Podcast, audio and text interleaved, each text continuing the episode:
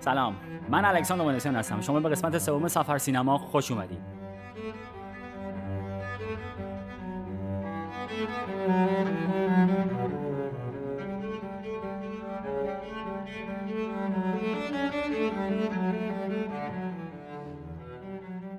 توماس ادیسون که عادت داشت واسه هر حدیثی چقدر و چه ضعیف شاخشونو بکشه داشت کم کم به زمین بازی نزدیک می‌شد که خیلی توش قبلا گردخا کرده بودن. از کشیش و سناتور گرفته تا مخترع و مکتشف و چشمند و آکروبات باز و سالوس و شیاد و حقه باز.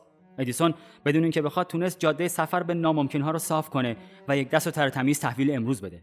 یک شاهراه چند بانده بزرگ که بعد 125 سال مثل روز اول قابل استفاده اروپا است. طوری که من آلباتروس نقال هم می‌تونم همین الان و همین ثانیه ازش استفاده کنم برای گفتن قصه خودم. بماند که توماس ادیسون خیلی بددهن و بی‌اعصاب و گنده دماغ بود اما کارش رو تو بهترین سطح همیشه ارائه می‌کرد. چه اونی که خودش اختراع کرده بود و چه اونی که از او دست دیگران بلند می‌کرد. و سینما هم یکی از همین دل مشغولی مصفای زندگی استاد توماس بود. هرچند که زیاد طول نکشید تا نوار تصویر متحرک حالشو به هم بزنه و ما اصل کوتاه بود و کار توماس و سلولوید به متارکه رسید.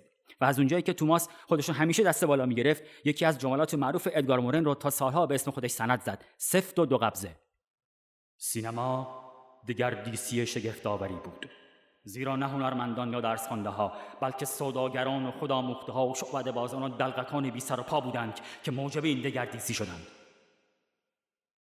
بماند که ما نقل درس و تحصیلات برادران لومیر رو و چند نفر دیگر رو که تلاشگر عرصه سینما بودن رو براتون دو قسمت قبل تعریف کردیم. ادیسون می‌دونست که دستو باخته و حالا باید زمین رو ترک می‌کرد و جا می‌زد. اما خب اون توماس بزرگ بود با کوله‌باری از تجربه.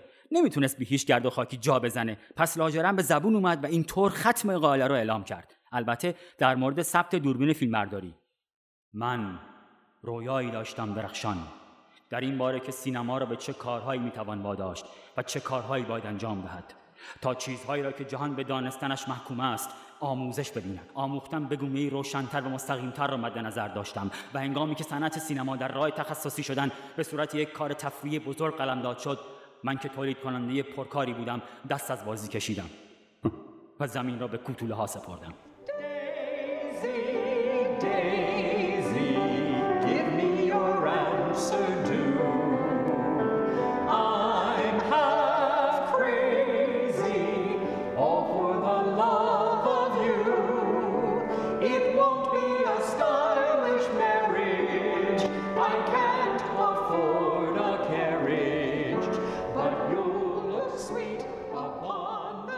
اما در واقع دست از کار نکشیده بود. ادیسون این مرد رند اهل اوهایو اشتباه بزرگی مرتکب شد و با پرداخت نکردن 150 دلار ناقابل حق امتیاز ثبت بین‌المللی رو برای خودش و اختراع دیر هنگامش از دست داد.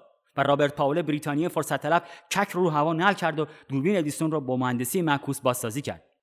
لومیر هم اختراع خودشون رو ثبت کرده بودن و حتی از سرزمین دور ژرمن ها برادران اسکلادانوفسکی هم تلاش داشتن برای اکران عمومی فیلم.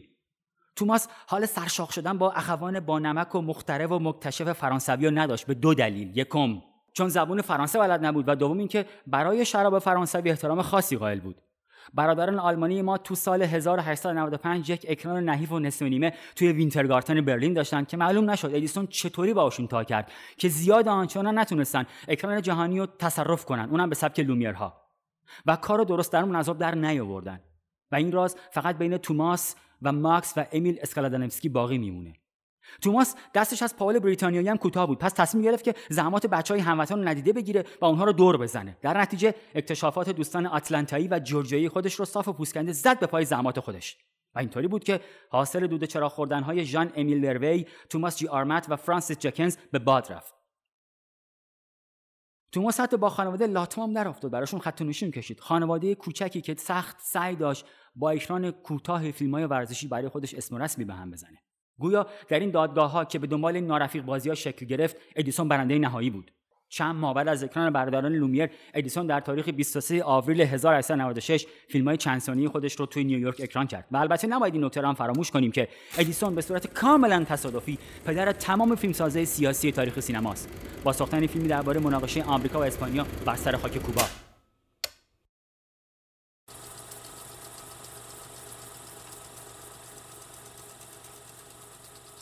توماس قصه ما چون شم اقتصادی قوی داشت بلافاصله انحصار ضبط و پخش فیلم ها رو در آمریکا به زیر یوغ خودش در آورد.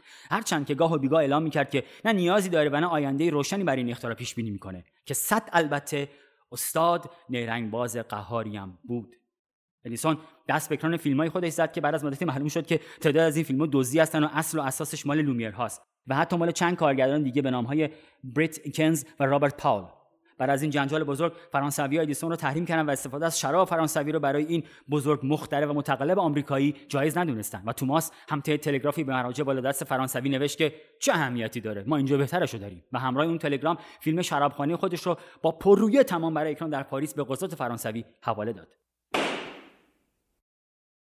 به هر انجام توماس بیشتر براش درآمدزایی اهمیت داشت. پس تا بازار گرمو دست به تولید و فروش دستگاه پخش فیلم زد و اصلا در بند داستان گفتن و سرگرم کردن دیگه نبود. و برای همین بود که بعد از تعداد فیلم که خودش ساخت و روان اکران کرد همین که حال حوصله این کارو نداره و به قول معروف تو اوج گذاشت کنار.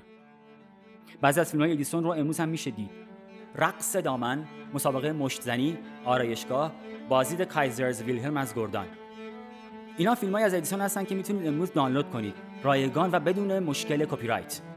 ما قراره که تو پرواز بعدی از آمریکا به سمت اروپا بریم. دوباره به فرانسه و دوباره به پاریس. تا مهمون جورج ملیس بزرگترین شعبده باز تاریخ سینما باشیم. پدر جد تمام علمی تخیلی سازان تاریخ سینما با نگاهی به زندگی آثار و صد البته روایت تلخ و تراژیک سالهای پایانی قول چراغ جادو. اینجا سینما اعتبار دارد و کات.